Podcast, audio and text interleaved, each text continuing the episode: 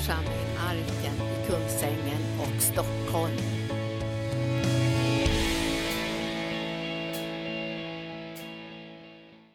Visst är det härligt? Jag tänkte på mig själv häromdagen att jag faktiskt är färgblind. Jag reser i alla möjliga länder. Jag ser aldrig vilken färg människor har. Alltså jag är totalt färgblind.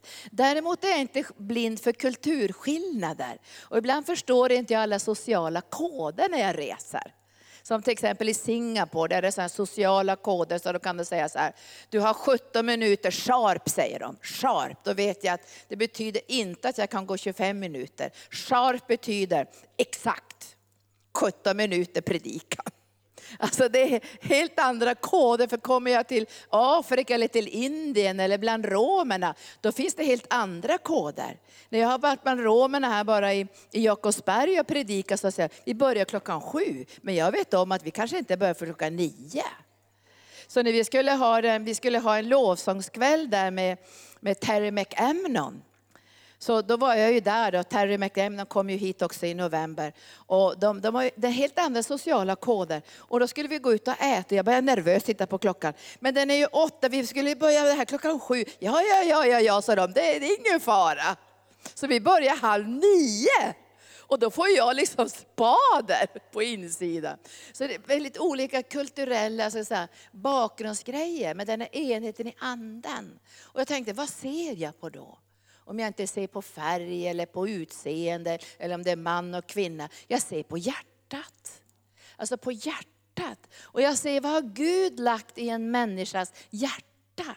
Och då tänker jag inte på utbildning som man kan läsa på universitet och sådana saker. Jag tänker på det som Gud har, som har kommit från himlen, som är helig säd. Vad har Gud planterat i en människas hjärta? Hjärta. Och som ledare så behöver vi hela tiden tänka, hur ska vi bedja? Så att det som Gud har lagt i människors liv kan få utvecklas tillsammans med den heliga Ande. Och det är ett arbete vi gör i Anden och vi ska bedja imorgon också. Så att var och en ska få den här atmosfären i sitt innersta. Så att det som kommer från himlen ska kunna utvecklas. För har man inte atmosfären, jag kommer från fjällen och man kan från norr upp i norr, för vi är ju samesläkt. Inte skulle man kunna plantera det som man planterade i Spanien uppe på fjällkanten och stå och grina sen, men det blev ju ingenting. Jag vill ju ha bougainvillen här i Kvikkjokk. Det går inte. Därför det är fel zon. Och samma saker med det som Gud lägger i varje människas innersta från himlen. Det måste ha den himmelska atmosfären. Närvaron av Gud för att kunna växa. Och därför är det allra viktigaste i en församling, om vi tänker på oss tillsammans här, att vi tillsammans ger utrymme för den himmelska atmosfären ibland oss. Så att det som Gud har lagt i människors hjärta kan utvecklas. För annars får vi försöka utveckla det i egen kraft och det blir jobbigt. Då blir det strid, det blir kiv, det blir bråk, det blir konkurrens, det blir maktkamp. Därför att om man ska försöka utveckla det andliga på ett mänskligt sätt så krockar det. Därför att det andliga som Gud har lagt i våra liv måste ha den här himmelska atmosfären för att kunna utvecklas. Och därför sjunger vi det här, We love, we love, we love your presence. För vi vet att får vi till den här atmosfären, då utvecklas det. Och jag tänkte jag skulle börja läsa idag, för de som bad före mötet fick den här salta salmen med i, i bönen. De, vi har bön innan mötet en halvtimme. Och då fick de psalm 133 och den heter en pilgrims, pilgrims, pilgrims sång av konung David. En pilgrimssång. Inte en pilgrimsdepression utan en pilgrimssång, ett jubel. Och den här salmen beskriver någonting som är Guds hjärta innan syndafallet. Alltså vi behöver tänka, hur var det innan syndafallet? Hur tänkte Gud innan syndafallet? Så vi kan gensvara till det himmelska. Alltså vi måste hela tiden gensvara till det himmelska. Och vi måste känna att det himmelska är någonting gott. Det bryter inte ner, det splittrar inte, det förstör inte, det smutsar inte ner oss. Utan det är någonting fantastiskt gott. Och när Gud såg på skapelsen av Adam och Eva, kommer ni ihåg vad han sa? Det var mycket gott. Först säger han, det var gott, men det var mycket gott. Och sen välsignade han dem när de stod tillsammans. Och så gav han dem ett gemensamt uppdrag som var så stort så de visste att det här kommer att ta eoner för att kunna göra det här färdigt. För uppdraget var, uppfyll hela jorden. Uppfyll hela jorden. Det var en vision som var större än de själva. Och nu ska jag läsa den här fantastiskt vackra pilgrimssången av David. Se, säger han, hur gott och ljuvligt det är. Hur gott och ljuvligt det är. Så det måste ha varit en god och ljuvlig atmosfär i paradiset. Det måste ha varit gott och ljuvligt. Då säger han, det är gott och ljuvligt när bröder bor enigt eller endräktigt tillsammans. Och när, när, I natt när jag vaknade, för jag var lite osäker vad jag skulle predika idag, så, så hörde jag bara Herren säga, temat för den här helgen är man och kvinna tillsammans. Och så sa han, lägg betoningen på tillsammans. Tillsammans, tillsammans. Och jag stannade där, var vid femtiden på morgonen, så stannade jag vid ordet tillsammans, tillsammans. Kom helige Ande och, och andas på de orden. Det är gott och ljuvligt när bröder bor enigt eller endräktigt tillsammans. Och nu kan ju inte vi allihopa bo i kollektiv. Och jag är inte mycket för kollektiv någon längre. Jag har bott i kollektiv säkert i fyra, fem år. Och problemet var, vem ska städa? Ingen ville städa. Vem går ut med soporna? Och det var liksom total High Chaparral i de där kollektiven. Vi tänkte det här är det mest bibliska, vi ska bo endräktigt tillsammans. Men jag tror man kan bo endräktigt tillsammans utan att bo i samma hus. Vad tror ni? Vi bor i ett andligt hus. För det går inte, ja klart vi kan ju bygga någon speciell by här och alla, vi bor i jättesådana lång, långhus och på vikingatiden. Det blir ganska långt huset. Men jag tror vi kan bo tillsammans i det andliga huset med en endräkt. Alltså vi väljer hjärtas enhet, alltså vi bor i Guds hjärta. Och så säger han så här, när vi bor endräktigt tillsammans så är det som när den fina oljan på huvudet rinner ner över skägget, över Arons skägg, över kragen på hans dräkt. Alltså den här fina oljan kommer att beröra hela kroppen. Inte bara ledarskap och evangelister och, man får stå i Vitryssland för tusen människor, det är inte målet för oss alla. Utan målet är på ett helt annat plan. För målet är att hela kroppen ska få del av oljan. Det är inte bara några få som ska kunna säga halleluja, Gud använder mig. Utan när endräkten kommer så når den här oljan in i varje del i kroppen. Och så säger han så här, det faller över kragen på hans dräkt och det rinner över skägget. Det låter lite konstigt det här. Det är huvudet och skägget och över dräkten och så över fötterna. Så den här oljan också flödar ut, flödar ut i världen. För vi ska ge vidare det vi har här. Det ger vi ju vidare. Alltså därför måste oljan först flöda över oss och sen över fötterna. Ut i världen. Och sen säger Herren så här genom David, det är som, det är som när Hermos dag kommer över Sions berg. Alltså där finns det vederkvickelse, det finns det återhämtning. Och vi önskar att när vi kommer samman så här en söndag, att det ska vara återhämtning, vederkvickelse. Vi ska bli styrkta, vi ska bli glada av Jesus men också av varandra. Så vi kan stödja varandra och styrka varandra med den nådegåva och kraft som finns i våra liv. Visst vill vi det? Det är det vi vill i vårt hjärta. Och sen säger Herren så här genom David, där skänker Herren välsignelsen, liv till evig tid. Där skänker Gud välsignelsen. Och det här, när David skrev den här salmen, jag tror det var en profetisk psalm, så ville han beskriva, så här såg det ut innan syndafallet. Det var ljuvligt, det var härligt, det var underbart. Och sen kom syndafallet och allt gick sönder.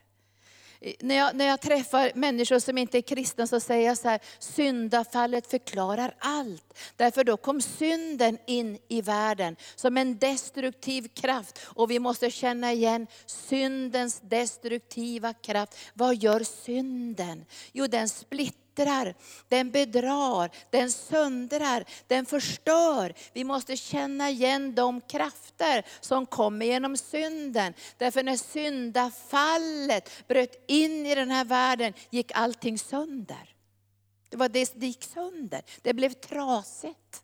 Det trasade sönder och relationen mellan man och kvinna gick sönder. Relationen mellan kvinna och kvinna gick sönder. Relationen mellan föräldrar och barn gick sönder. Relationen mellan man och man gick sönder. Relationen mellan Gud och människan gick sönder. Relationen mellan Gud och skapelsen gick sönder. För det står att skapelsen fick del i den här förbannelsen mörkret, alltså konsekvenserna av syndafallet. Det var inte Guds straff, Gud säger, det här är konsekvenserna. Så här blir det när, när inte relationen längre är upprättad mellan Gud och människa. Det här är konsekvenserna. Och, och hela gamla testamentet ser vi konsekvenserna. Vi ser ju några sådana ljuspunkter av profetiska ord och uppenbarelser. Men sen kommer Jesus med exemplet hur det ska vara. Och sen kommer korset och försoningen. Och allt blir återställt. Allt blir återställt. Tack Jesus. Var blir det återställt någonstans? I Jesus Kristus.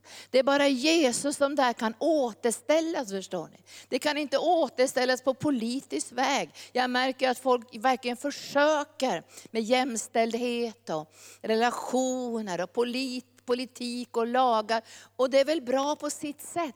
Men Bibeln säger att det är bara Jesus Kristus i försoningen, i utgjutandet av den helige Ande, som det som var brutet kan återställas i Jesus Kristus. Och det är därför vi älskar Jesus, bjuder in Guds helige Ande hela tiden. Och jag ska börja läsa om eh, frågor som fariseerna har, ifrån Markus 10. Markus 10 handlar ju om äktenskap och skilsmässa. Och man kan ju se redan på själva frågan att det är trasigt. Alltså de, de utgår från trasighet när de ställer frågorna. Men när du och jag ska ställa frågorna så ska, ska vi ställa frågorna utifrån ett fullbordat faktum i Jesus Kristus. Att segern är vunnen, Guds härlighet har kommit in i den här världen. Vi har tagits ut från mörkrets rike och satts in i den älskade Sonens rike. Vi har en helt annan grund för våra liv och därför kan vi ställa andra frågor. Och nu ska vi se hur fariseerna ställer frågan ur trasighet. De ställer frågan så här. Fariseerna kom fram till Jesus i kapitel 10, versen 2 i Markus evangelium. Och så skulle de pröva honom och frågade honom. Alltså de ville pröva honom. Så frågade det var fel attityder, det var fel inställning, det var fel fråga. Och så frågar de så här, får en man skilja sig från sin fru, från sin hustru?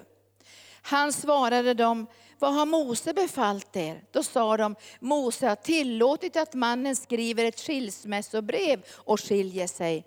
Då sa Jesus till dem, det var för att era hjärtan är så hårda som han gav er den föreskriften. Vet ni att efter syndafallet blev människornas hjärtan hårda. De var inte hårda innan syndafallet, de var mjuka.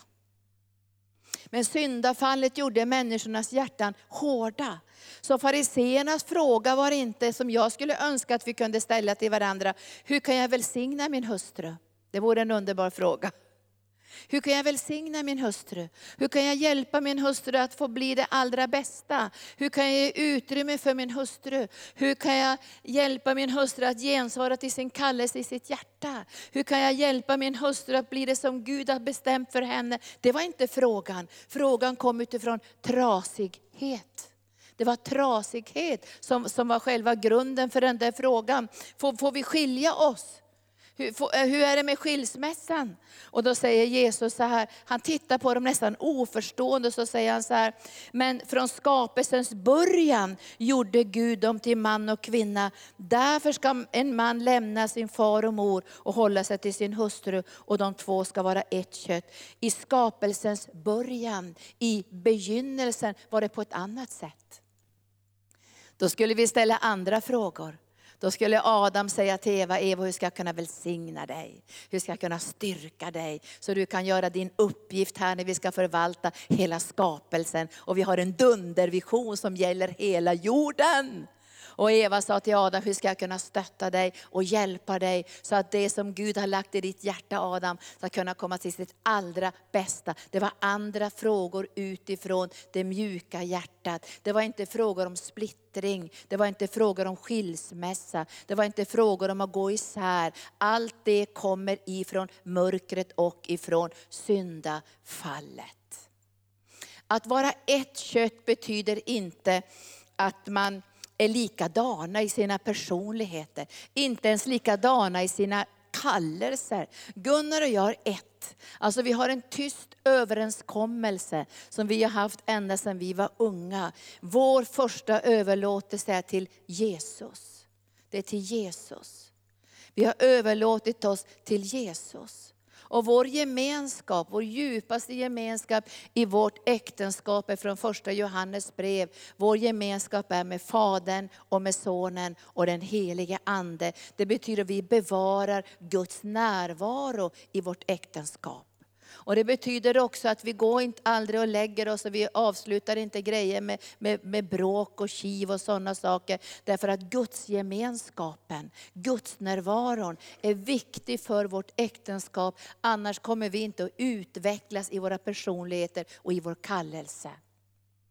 Man kan vara gift och ha helt olika personligheter. Man kan vara gift och kallelserna och funktionerna ser lite olika ut. Men man väljer alltid hjärtas enhet. Därför enheten ligger i hjärtat och det är där som Guds härlighet blir uppenbarad. Och det måste vi välja i äktenskapet, det måste vi välja i våra relationer, det måste vi välja i församlingen. Så väljer vi hjärtats enhet. Det betyder inte att alla ska klä sig likadant, alla ska göra samma saker och alla ska stå på rad och se ut som soldater. Utan det kommer att bli en stor variation och det är bara i enheten som variationen kan utvecklas.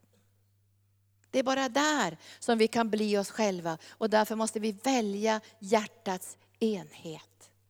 Och Det här är jätteviktigt både för äktenskap och för relationer, att vi väljer hjärtats enhet. Och den hjärtats enhet är med Jesus Kristus, med Fadern och den heliga Ande. Och det gör att den närvaron kan börja prägla våra privata liv, våra äktenskap och vår församling. Och det är först då som verklig frihet kan manifestera sig.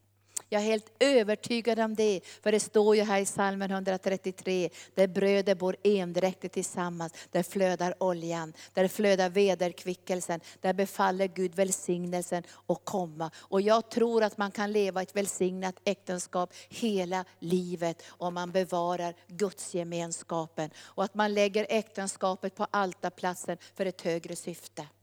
Och det gjorde vi också när vi var unga. Vi sa att vårt äktenskap är inte bara för oss själva. Vårt äktenskap ska tjäna Guds rike, tjäna församlingen och tjäna Jesus. Det är inte bara för oss själva och vi ska ha det lite mysigt, utan vi lägger ner våra liv för ett högre syfte. Och det står ju i Bibeln så här, att ett tve, tvinnad tråd, den brister inte så lätt. Hur kan den vara tretvinnad när man är två i äktenskapet? Men det är Gud som är tvinnad ihop med oss. En tretvinnad tråd, den brister inte så lätt. Och därför tror vi, när Jesus säger så här, ni pratar så jättekonstigt här om skilsmässa, nu ska ni gå isär och allt det här och, och begå äktenskapsbrott emot varandra. Om jag skulle bli kär i en annan man, och så säger jag till Gunnar så här, nu tänker jag skilja mig från dig för jag tänker gifta mig med en annan som jag har blivit kär i. Då begår jag äktenskapsbrott. Så är det.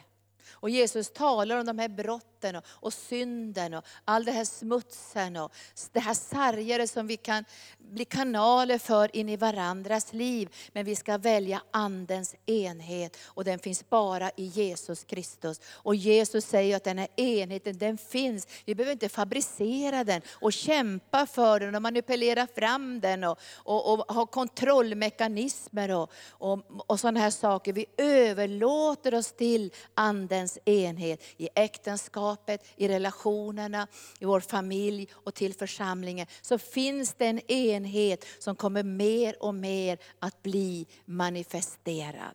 Men allt det här trasiga, det här söndriga. Och man kan ju läsa genom hela gamla testamentet hur söndrigt saker blir. Och jag tänkte jag skulle bara säga någonting om Jesus sen. Alltså Jesus är en samlare. Vet du, han är en samlare. Han är inte som de amerikanska tv-programmen, har ni sett dem här någon gång? Sådana här som, som samlar grejer. Man får komma med städfirma. Därför de har samlat så mycket att de inte kommer in i sitt eget hus. Men det är psykisk sjukdom. Men vet ni att det finns samlarmani hos människor? Vet det finns jättemånga människor som samlar på saker. De samlar kanske på leksaker, de samlar på prydnadssaker, de samlar på tavlor, samlar på alla möjliga saker. Därför att det finns nedlagt i oss att samla. Till och med Aston, vår hund, samlar. Så när jag är borta så är han jättesur och ligger vid dörren och väntar. Därför han ska samla flocken och vi är bara tre i flocken. Men han ska samla flocken. Och jag tror att det är nedlagt i oss alla att samla. Det är därför vi önskar att ha gemensamma måltider i vår familj, eller hur?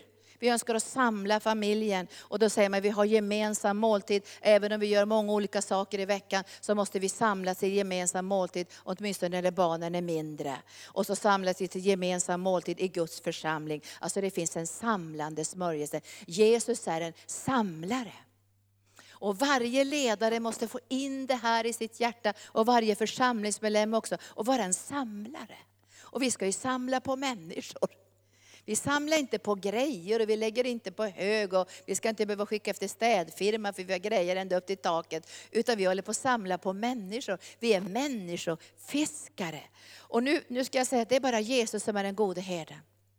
Alltså, även om vi försöker göra vårt allra bästa som ledare här i arken och alla våra fina medarbetare, så är det Jesus som är huvudet för den här församlingen. Och han är Herre för den här församlingen. Och det finns en smörjelse som samlar oss i den helige Ande som gör att välsignelse kan utgjutas. Och nu, nu, nu är det här ett ord till, till Israels folk i Jeremia 23. Där Jesus får det här namnet, Herren vår rättfärdighet. Det, eh, om ni undrar var det här eh, namnet på Gud finns, alltså namnet på Jesus, Herren vår rättfärdighet. Och det står i Jeremia 23. Här finns ett verop över Israels herdar. Ni vet ju om att Israel har blivit förskingrat. Nu firar Israel 70 år. Och vi ser ju profetisk ord håller på att gå till sin fullbordan. Jag åker till Israel i december för att möta församlingarna där och välsigna församlingarna. Men 70 år filar Israel och de har varit i förskingring så många år. Nu händer det någonting. Och det står här då, det här handlar om ledarskap. Vet ni att dåligt ledarskap eller när ledarskap inte fungerar, eller det, det funkar inte, de bibliska principerna, då blir det förskingring. Och, och, här ska vi se, så står det om de här herdarna, på, det här är på Israels tid, för att det är Jesus som är herden. Och vi måste ta smörjelsen via Jesus för att saker och ting ska fungera i våra liv och i församlingen. Det är därför vi lyfter upp Jesus hela tiden. För det här går inte att göra i egen kraft. Du kan gå på så mycket äktenskapsrådgivning, du kan sitta i själavårdssamtal, du kan hålla på med terapi. Ja, de sitter i åratal och bråkar med varandra i de här terapisamtalen. Men jag tror på Herrens närvaro, gör du det? Jag tror på Herren min herde som kan upprätta och göra någonting gott i våra relationer. Och då står det så här, ve er herdar som fördärvar och skingrar fåren i min jord, säger Herren. Därför säger Herren, Israels Gud, så om de hedar som vallar mitt folk. Det är ni som har skingrat mina får och drivit bort dem och inte sett till deras bästa. som skingrar jorden. Alltså det finns en andemakt som skingrar och det finns en andemakt som samlar. Och jag vill ställa mig på samlandets sida, för Jesus är en samlare. Visst är det bra det här? Han samlar oss. Och ibland känner Gunnar och jag, vi kommer lite grann ifrån varandra och så samlas vi i Jesus Kristus för att få den här enheten och samsynen som är given av den helige Ande. För ibland kan man ju komma, man har varit borta från varandra, så samlas man i Jesus Kristus och så känner man den här andens enhet som kommer genom den heliga Ande. Och så står det om Jesus i femte versen. Se dagar ska komma, säger Herren, då jag låter en rättfärdig telning växa upp åt David. Han ska regera som kung, han ska handla med vishet, han ska utöva rätt och rättfärdighet i landet. I hans dagar ska Juda bli frälst och Israel Israel bo i trygghet. Och detta är det namn man ska ge honom, Herren vår rättfärdighet. Det handlar om Jesus. Och det är bara i Jesus som vi kan få den här enheten. Det är bara i Jesus som anden kan verka med en övernaturlig enhet som inte är fabricerad, som inte är konstruerad, som inte är frampressad med, med olika metoder och manipulation. Och vi hatar manipulation i arken. Vi hatar allt det här, vi ska vi pressa människor och få dem att bli ett med massa kontrollmedel. Vi önskar att det ska finnas i varje hjärta, i varje äktenskap, i varje gemenskap, en överlåtelse till den ene som redan är given genom Jesus Kristus. Då hör vi tillsammans, vi ser tillsammans, vi vandrar tillsammans, vi kan samordnas tillsammans, vi kan hitta vår givna bana, vi kan bli allt det där som Gud vill i Jesus Kristus, Herren vår rättfärdighet. Och man tänker ibland, varför fick han det här namnet mitt i förskingringen? Varför kallades han Herre min rättfärdighet? För jag tror mycket av förskingring handlar om identitetsförlust.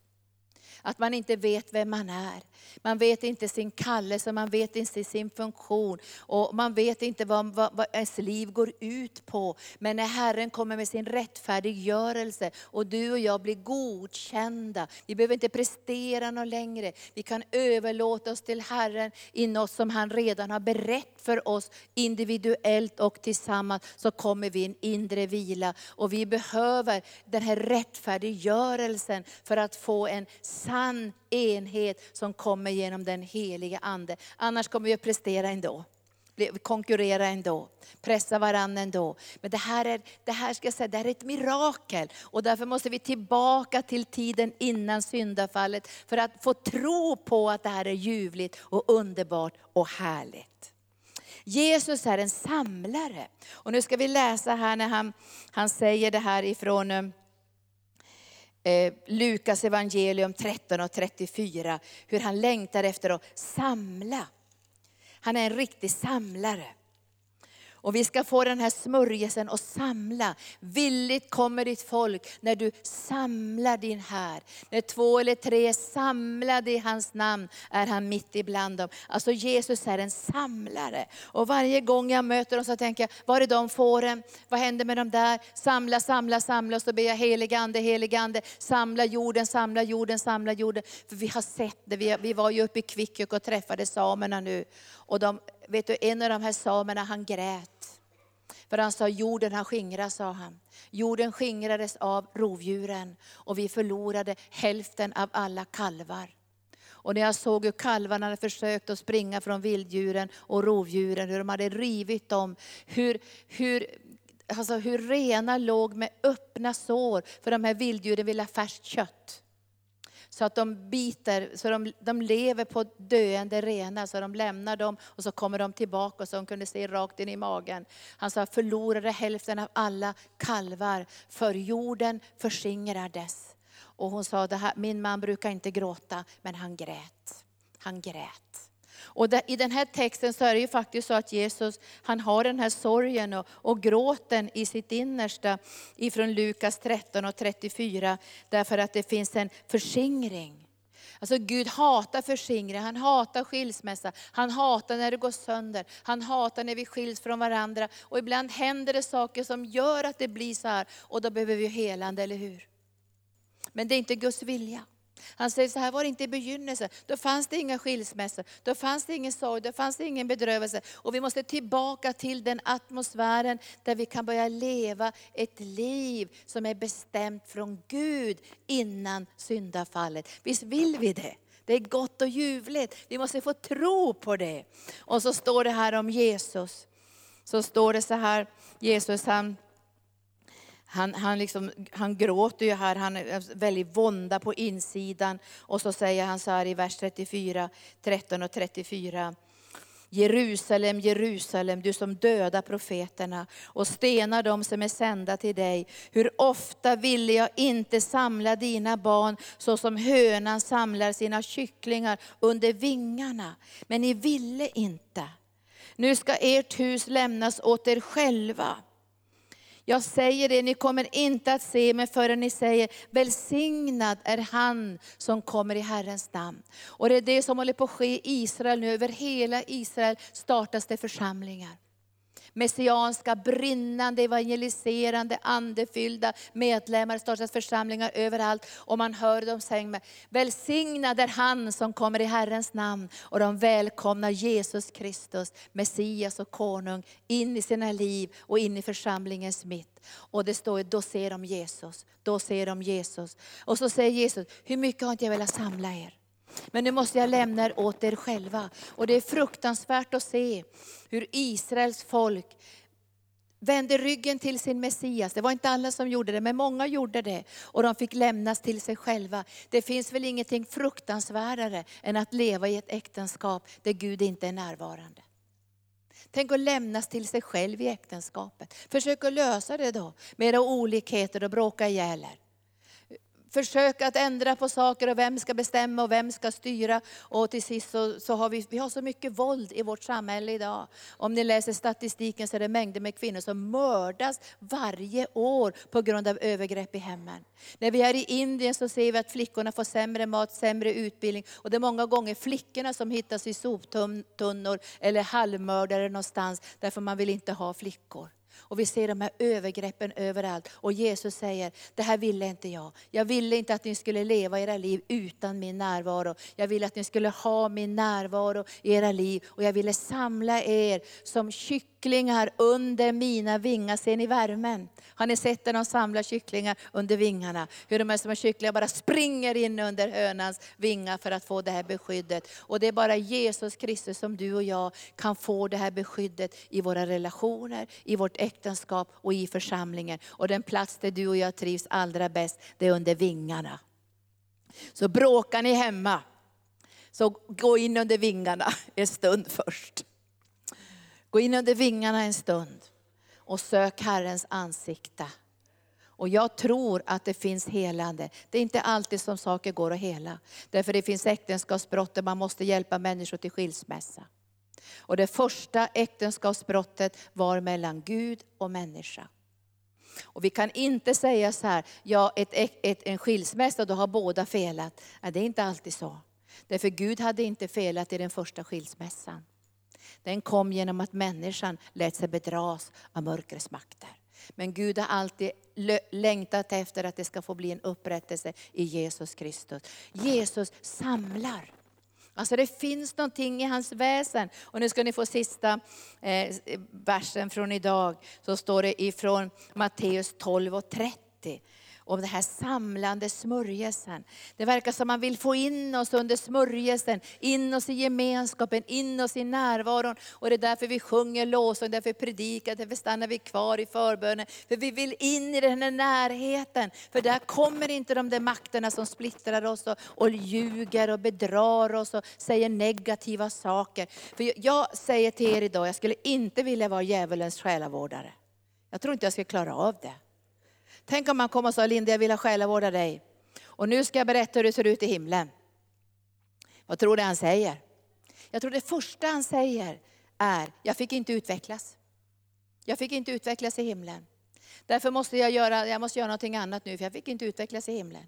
Men när man läser om Satan som kallades Lucifer, så hade han ju den, en av de högsta positionerna i änglavärlden, eller hur?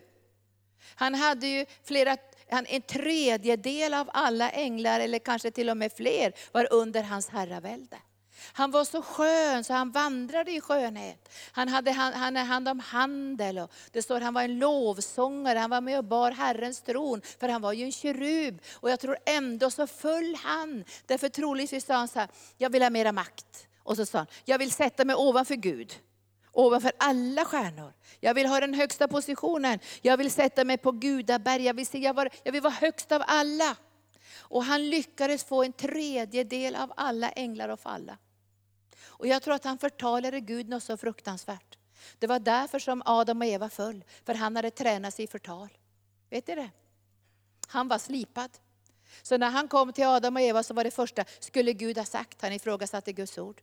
Skulle Gud ha sagt, nej men Gud har inte sagt det här. Han menar inte det här. Och sen säger han, Gud, Gud han vill inte ge er allting, alltså ni får inte allt. Han håller undan det bästa från er. Och egentligen behöver ni inte honom, därför ni kommer att klara av er själva utan Gud. Klarar vi oss utan Gud? Och Jesus säger, då får ni lämnas till er själva. Fick katten har lämnat till sig själv. När jag är desperat efter Guds närvaro. Jag vill inte lämnas till mig själv och försöka lösa saker på psykologisk och psykiatrisk väg och försöka träda mig igenom saker i det naturliga. Jag måste ha Guds närvaro. Och nu ska jag läsa det här fantastiska ordet. Och, och um, det Jesus säger så här, han säger ifrån kapitel 12 och versen 30. Så talar han om det här att gå in i den starkes hus och plundra honom. Och det var det som Jesus gjorde, att han plundrade den starke. Och han tog och löste en man som både var besatt och blind. För han gick in och tog tillbaka det som Satan hade stulit. Och sen säger han så här. Jag läser i 29 versen, jag ska läsa 30 versen också. Eller hur kan någon gå in i den starkes hus och plundra honom på det som, han, på det som är hans utan att först binda den starke? Sen kan han plundra hans hus. Den som inte är med mig är emot mig. Den som inte är med mig är emot mig. Och den som inte samlar med mig skingrar. Och när jag läste det här så tänkte jag, det finns ingen neutral zon. Man kan inte säga så här, ja men jag är neutral. Det finns ingenting neutralt i Guds rike förstår ni. Ändå är man med Jesus eller så är man mot Jesus. Det finns ingenting som är halvfrälst. Eller att jag är lite religiös men jag är lite på sidan här, jag är agnostiker. Utan en är man för eller så är man emot. Och det, det, vet inte du och jag när vi möter människor, det är bara Gud som vet deras hjärtan. Men Bibeln säger, det finns ingen neutral zon och om du inte samlar med mig så kommer du att skingra. Alltså att samla är en smörjelse från Gud. Och varje ledare, varje hemgruppsledare, varje medarbetare som ni möter här i församlingen, de samlar. Och när de samlar så frågar de, var har du varit? Det är inte kontroll. Jaha, var har du varit någonstans? Mm. Aha, du gjorde det där. Utan den här samlande smörjelsen handlar om, vi måste inför Guds ansikte. Vi måste förnyas igen. Vi måste få smörjelsen igen. Vi måste beröras igen. För det pågår hela tiden saker som vill bryta ner och förstöra. Visst gör det det? Vet du, många äktenskap går sönder när det blir kriser. Ofta när det blir dödsfall i familjen så skiljer sig folk. När det blir en stor kris i äktenskapet, kan komma genom ekonomiska problem, då skiljer man sig. Därför så är statistiken. Men i den heliga Ande kan vi hålla samman och komma igenom kriser och svårigheter. Och när den här samlarsmörjelsen kommer så är det inte en massa kontroll och manipulation. Och nu ska vi minsann kontrollera varenda stackars själ. Utan det är en smörjelse som kommer från Jesus Kristus. För att du och jag ska få kraft i den heliga Ande att klara av allt som möter oss under dagen. För det finns ingen här i den här lokalen som inte har problem. Vi har alla utmaningar i äktenskapet, vi har utmaningar i ekonomin, vi har utmaningar i relationerna, vi har utmaningar i vårt samhälle idag. Vet ni, det är en söndring på gång i vårt samhälle. Och det står i Bibeln, folk mot folk, rike mot rike. Men i Guds församling samlas vi för att få del av en smörjelse som ger oss kraft att övervinna så att vi kan klara av att våra äktenskap. Så vi inte behöver skiljas om det nu skulle hända saker, vi måste skiljas, så, så, så hittar vi de vägen också och hjälper människor. Men vår målsättning är Jesu målsättning. Vi vill inte se splittring i relationerna, inte splittring i församlingen, vi vill inte se söndring, utan vi får den här enheten, den smörjelsen, där oljan, där vederkvickes, där välsignelsen kan bryta fram och där vi kan rustas för att klara av den yttersta tiden. Vi får inte bara liksom falla ihop. Och ibland tänker man så här, men jag behöver inte gå till kyrkan, jag klarar det här själv. Ja men det klarar man kanske vissa tider. Men när kriser kommer, då kommer du och jag veta, att vi behöver varandra också. Vi behöver varandra på ett fysiskt sätt. Vi kan inte bara säga att vi, vi, vi har varandra i anden. Utan vi måste också koppla samman så att de olika gåvorna som finns i våra liv får möjlighet att välsigna och beröra. Så jag tänkte vi skulle idag börja bedja för äktenskapen. Vi bara ber lite grann för äktenskapen. Att det här med Guds närvaron ska komma in i äktenskapen. Alltså, det funkar inte annars. Alltså vi, måste, vi, måste be, vi måste få den himmelska atmosfären. Och man tänker ibland så här, vi måste faktiskt vara snälla mot varandra också. Man tycker att vara snäll, då är man lite mesig. Men det finns en snällhet i den heliga Ande som heter mildhet och godhet. Vi är rädda om den himmelska atmosfären i våra hem. Och vi, vi ber till dig nu Herre för alla äktenskap. Vi ber heliga Ande att den här atmosfären av din kärlek, den enhet som finns i Anden, där vi kan vara olika men ändå ett. Där vi kan ha olika funktioner och ändå ett. Därför vi har hjärtas enhet, där vi kan växa och utvecklas. Jag ber Herre att vi inte ska behöva lösa våra problem själva, utan vi vill lösa tillsammans med dig. Vi vill ha dig som Herre i våra familjer, vi vill ha dig som huvud i våra familjer, vi vill ha dig som Herre i församlingen och huvud för den här församlingen. Så vi kan samlas tillsammans och få den här hjärtas enhet och samsyn, där vi kan känna dina vingar över våra liv. Och jag lyfter alla ungdomar som ska gifta sig, alla som planerar att gå in i äktenskap. Att de inte ska underskatta Andens närvaro, ljuvligheten i den helige Ande. För där är det gott att vara. Där finns det vederkvickelse, det finns det styrka, det finns det välsignelse, det finns det dagg varje dag så vi får hämta ny styrka att orka med vårt liv och alla utmaningar som vi möter varje dag. Och jag tackar dig Jesus för att sända välsignelse också till de som har gått igenom skilsmässor, som har tappat tro på kärleken, som har varit under betryck och trasighet. Och jag vet här att du kan göra någonting nytt i deras liv. Du kan hela dem och de kan se hur du tänkte innan syndafallet. Och de kommer aldrig mer att gå in i syndafallsrelationer relationer. De kommer aldrig gå in i det här trasiga efter syndafallet. Utan de kommer att gå in i det som var bestämt innan syndafallet. Där det var gott att vara, där det var välsignelse, där det flödade från den heliga Ande. Så jag välsignar alla ensamstående, också alla singlar. För det är inte äktenskapet som är den högsta kallelsen, utan, utan att tjäna dig är den högsta kallelsen. Och man behöver inte gifta sig för att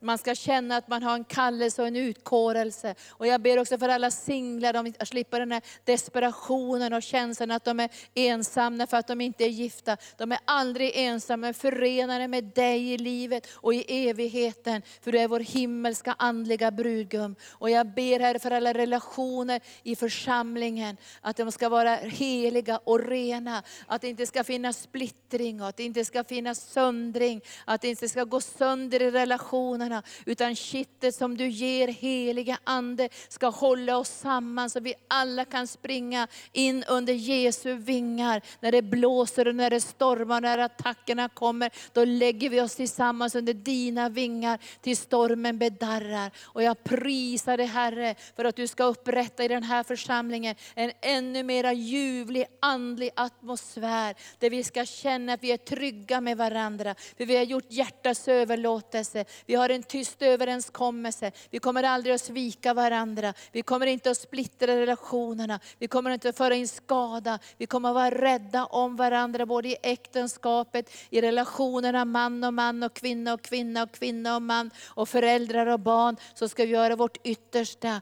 att bevara kärlekens heliga atmosfär. Så kom helige Ande kommer välsignelse, kommer välsignelse, kommer välsignelse, kommer välsignelse. För vi är pilgrimer på väg till evigheten, men vi älskar din närvaro. Vi vill ha in din närvaro i äktenskapen, där det skaver, där det bråkar, där det kivat. Vi vill få in det här övernaturliga momentet som vi inte kan åstadkomma själva. Vi bjuder in dig helige Ande att hela såren också, det som har gått sönder i relationer, i äktenskap, som har varit tidiga tidigare äktenskap som har gått sönder, äktenskapsbrott, där det har varit våld och övergrepp eller droger eller mentalsjukdomar, där vi har gått sönder på insidan, där hjärtat blev krossat. Vi prisar dig Jesus att du har kommit för att läka de krossade hjärtana. Du har kommit för att ge frid och vila. Du har sagt att frid och rättfärdighet ska mötas och kyssa varandra. Att det ska bli en läkedom som ska komma genom rättfärdiggörelsen, där förskingringen ska upphöra. Vi kommer att se hur Israels folk kommer att se sin konung, men vi kommer också att se eniga, starka, brinnande församlingar i väckelse, där det inte är kontroll och manipulation som har skapat den enheten, utan hjärtats överlåtelse till Jesus Kristus. Och därför överlåter vi oss idag och vi välkomnar det heliga Ande att hela såren, hela såren från det förflutna, hela såren i det som har gått sönder, där det har varit övergrepp, både sexuella övergrepp och verbala övergrepp övergrepp, där det har varit våld i, både på det ekonomiska området, dominans och styrning, där det har varit alla möjliga verbala våldssituationer. Vi ber dig nu heliga Ande, du som är här idag, kom med läkedom, kom med läkedom. För du gör allting nytt. Du gör allting nytt. Du kan också förlåta äktenskapsbrott. Du kan förlåta alla saker, för det finns ingen synd som du inte kan förlåta. Och därför vill vi Herre öppna våra hjärtan idag. Har vi varit med och söndrat någonting, har vi varit med och skadat eller fått människor att skilja sig i äktenskapen? Har vi med och brutit sönder relationer? Så vill vi be om förlåtelse här i namnet Jesus. Vi vill överlåta oss till en övernaturlig helande enhet i den heliga Ande och få se det här miraklet när vi återvänder till tiden innan syndafallet. Din fullständiga planer och drömmar som du har i ditt hjärta Jesus. Så prisar vi dig nu för helande. Och jag ser att det är flera här idag som har gått igenom svårigheter, ekonomiska övergrepp. Du har varit i en relation där den du var gift med liksom missbrukar ekonomin och det var sån skam. Du har varit gift med någon som har haft en, som en psykisk sjukdom som har varit aggressiv också och du har blivit sårad och skadad. Och jag ser att det är någon som har varit i en relation med verbalt våld. Och jag ser också andra som har varit i relation där det har varit fysiskt våld. Men Herren säger den här förmiddagen, det finns helande. Det finns helande. Genom Jesu Kristi sår så finns det helande. Och tron kommer tillbaka, att det finns någonting vackert vackert som Herren kan ge genom sin Ande. Att det inte är slut bara för att det har gått sönder. Gud kan hela och han lägger ditt liv på drejskivan på nytt. Och han hittar de här bitarna som har gått sönder och så helar han dig till ett hedersamt kärl och läker såren på insidan. Kom helige Ande, kom helige Ande och gör ditt verk. Och nu ska vi be att lovsångarna kommer upp och vi ska stanna en liten stund i den här sången också och låta Herrens ande få verka. Var rädd om Guds närvaro. Var rädd om Guds närvaro. Känn igen de här krafterna som verkar och förstör. Känn igen dem i äktenskapet, känn igen dem i, i, i relationerna, hur de kommer in och splittrar, skadar, bryter ner och skingrar. Men vi ska hålla oss till den gode herden som samlar oss under sina vingar. Och vi ska längta efter det som Salta salmen 133 beskriver. Här är det gott och ljuvligt att vara. Och man ska inte behöva komma hem på kvällen och känna, jag har ingen lust att vara hemma, det är så mycket bråk i luften. Vet du, jag har vuxit upp i ett hem med mycket bråk. Och jag vet vibrationerna, kan du också ha varit här? Gunnar har vuxit upp i ett hem med inget bråk alls. Men jag vet hur det känns när det är bråk. Jag känner vibrationerna. Och jag vet hur obehagligt det känns. Jag kunde öppna dörren och bara känna vad som var på gång och så stängde jag den. Och så gick jag ut hela dagen och lekte med mina kompisar. För jag tyckte inte om att vara i den atmosfären. Och det finns någonting inne i mig faktiskt som reagerar på när jag känner av de här krafterna. Av bråk, av konflikter, av, av förtal, av allt det som söndrar och förstör och där demoner också kan komma in och verka. Men, men att få känna den här enheten och kärleken och få vara i ett hem där det finns kärlek. En av mina bästa vänner som jag blev frälst tillsammans med i Uppsala, hon hade fantastiska föräldrar. Och jag, jag sa att hon, sa, hon var inte sådär jätte, vi tyckte pappa var jobbig sådär. Så hon sa att han var så jobbig när jag växte upp för jag fick knappt frihet och var med kompisarna vid kiosken. För plötsligt såg jag pappa i busken med tofflorna på. Och jag tänkte så här, en sån pappa vill jag ha med tofflorna på. Som står och tittar i, i busken för att vaka över min själ. Och, och jag sa så här, nej men jag vill ha, jag vill ha din pappa, så jag kan ta honom. Så jag nästan började våldgästa dem, för jag älskade deras hem. Sov över där och sen jobbade jag med hennes pappa också i olika länder, bland annat Polen och Tyskland när jag var ung. Jag älskade att vara i den atmosfären där det fanns enhet och kärlek och generositet. Och jag tror att jag blev helad där. För jag trodde när jag var liten att alla bråkade. Alla som vi kände i vår bekantskap bråkade. De söp och bråkade, skilde sig och bråkade och drack och bråkade. Sånt var den bakgrund jag hade. Och därför är jag allergisk mot sånt.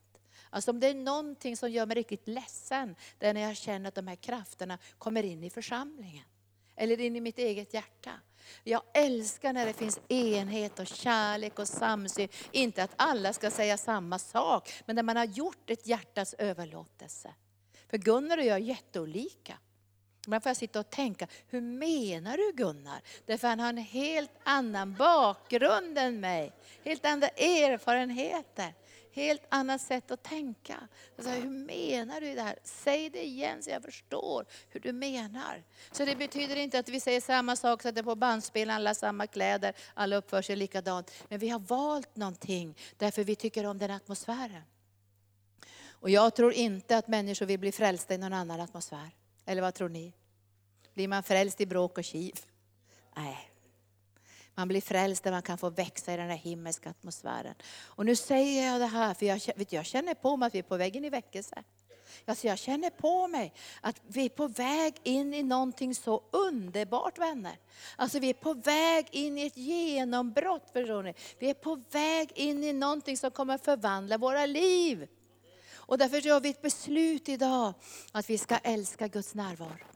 Och när det kommer sådana här krafter så säger vi nej, nej, nej, vi känner igen ulven, goodbye.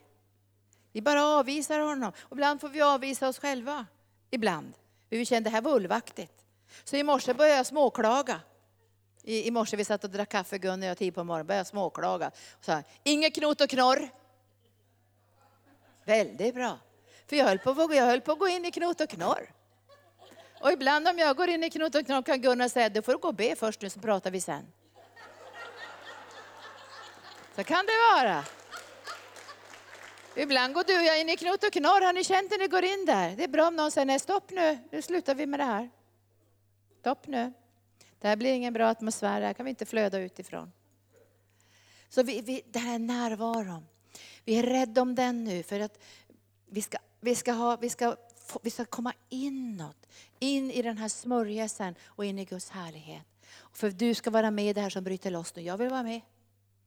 När väckelsen kommer, då är vi beredda. Och när människor blir frälsta så kan vi säga, vi kan ta hem dem. Jag vill inte ta hem mina kompisar till bråk och skrik hemma. Där pappa kastade askkopparna i vredesmod. Det var ju kul. Kom hem till mitt hem där vi bråkar hela tiden. Nej, utan jag vill säga, kom hem till mitt hem där vi har frid och glädje. Där vi respekterar varandra, där smörjelsen flödar. Tack Jesus. Den atmosfären ska vi ha här. Och jag, jag, jag blev helad i Gunnars familj. Nu dog Gunnars pappa ganska snart. Men jag kände att jag blev helad. Att bara få se en hög ande. Av respekt och enhet och kärlek. Vet du, det är helande. Men många av oss här, jag säger inte många, en del av er här, ni har vuxit upp som mig. Vi är inte vana vid det här enhet och härlighet. Men när vi väl känner på det, det här vill vi ha. Det här vill vi ha. Det här vill vi ha. Det här vill vi ha. Det händer något i våra hjärtan. Och det här sänder jag nu in i era hjärtan. Det här vill vi ha. Och vi avvisar det här andra. Och sitter vi och knorrar och knotar får vi säga så här, tyst! Nu slutar vi knorra och knota. Nu tackar vi Herre. Det är bra om någon säger till en, eller hur? Det är lite pinsamt, men det är okej. Okay. Så nu ska vi prisa Herren och så ska vi be nu den här närvaron. Och jag tror att Herren kommer att hela många relationer nu faktiskt. Äktenskap kommer att helas. Det helas inte alltid med jättelång samtalsterapi. Vi måste förstå varandra, för det kanske vi inte gör. Men i anden kan vi få en enhet där det är vackert. Tack Jesus. Välkommen Kristina från Finland. Vår härliga pastor, Arken, Finland. Tack Jesus. Åh, vi älskar din närvaro. Låt Herren bara få betjäna dig. Låt han få betjäna dig. Och känner du nu att du vill komma fram och bli betjänad med handpåläggning. För du känner att men det har gått sönder. Jag har varit i så mycket trasiga sammanhang. Jag har varit med och splittrat församlingar, splittrat äktenskap, splittrat relationer. Jag har varit med och söndrat och jag känner att jag måste få en annan atmosfär i mitt innersta för att hela och upprätta. Bara kom till Herren idag. Han dömer dig inte, han slår dig inte. Han bara välkomnar och säger, kom mitt älskade barn. Det ska bli vackert igen. Det ska bli skönt igen. Det ska bli fint igen. Kom heliga Ande.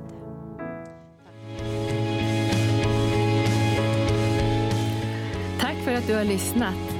Vill du få del av mer information om församlingen Arken, vår helande tjänst, bibelskola och övriga arbete, gå in på www.arken.org.